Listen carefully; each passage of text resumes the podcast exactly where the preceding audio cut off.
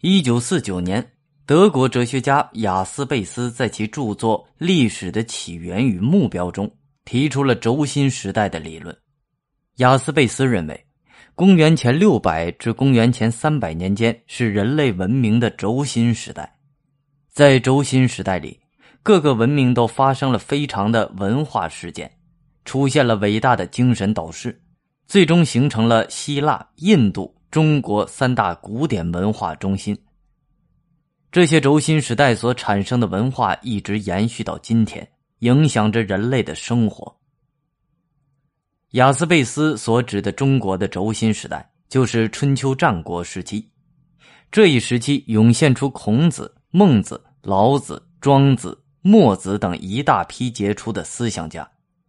在战国时代，被称为诸子百家的各个学派。各种思想交错碰撞，相互批评排斥，又相互吸收交融，形成了为后世所称道的百家争鸣盛况，在中国古代思想史上写下了最为绚烂的一笔。西汉初年，司马迁的父亲司马谈在品评战国时期的诸子时，把他们分成了阴阳、儒、墨、明、法、道德六家。西汉末年的刘歆又把他们分成儒、道、阴阳、法、明、墨、纵横、杂、农、小说十家，故所谓百家，只是一种夸张的说法。但是战国时期，学者们各执一词，相互批评又相互交融的思想碰撞的局面，用“百家争鸣”这样的词来形容，却并不夸张。宣扬仁政主张的孟子。孟子名科，在山东距离曲阜五十多公里的邹城是孟子的家乡。孟子很小的时候，父亲就去世了，他是由母亲带大的。据说，为了孟子的教育，他母亲搬了三次家，最后搬到了学宫附近。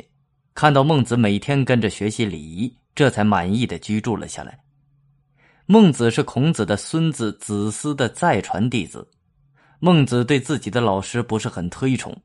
在《孟子》一书中，孟子没有提到过自己的老师，而是对儒家学说的创始人孔子推崇备至。孟子遗憾自己不能亲自聆听孔子的教诲，只能成为孔子的私书弟子。他把自己看成是孔子的直接继承人。孟子发展了孔子关于人的学说，他认为人性本来都是善的，推广自己的善心。以其所爱及其所不爱，这就是人。他有一个著名的命题是“民为贵，社稷次之，君为轻”。孟子希望统治者能实行仁政，老吾老以及人之老，幼吾幼以及人之幼。孟子虽然也主张统一，但他反对争于利的兼并战争，主张实行王道。和孔子一样。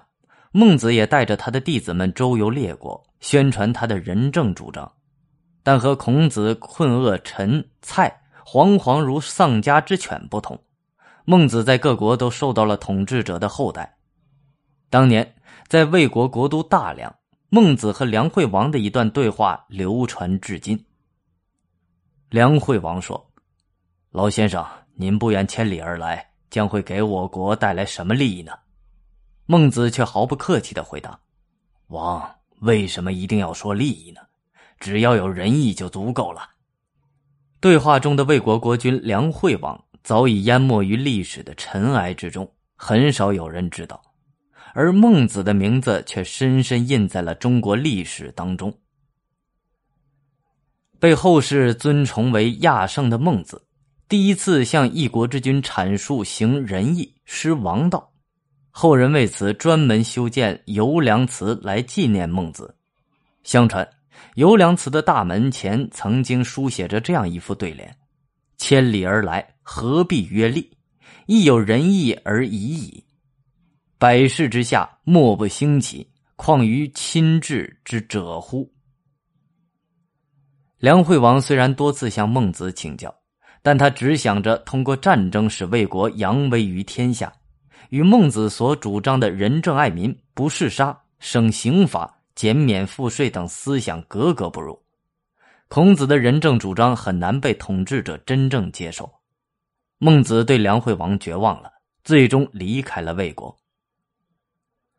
在诸子百家之中，以孔子、孟子为代表的儒家，无疑是最讲究中庸之道的。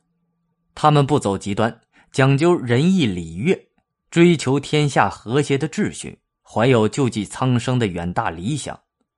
然而，在春秋战国礼崩乐坏、战争频繁的时代，孟子和孔子一样，虽然周游列国，不但艰险以发扬儒家学说，但终究不能致用。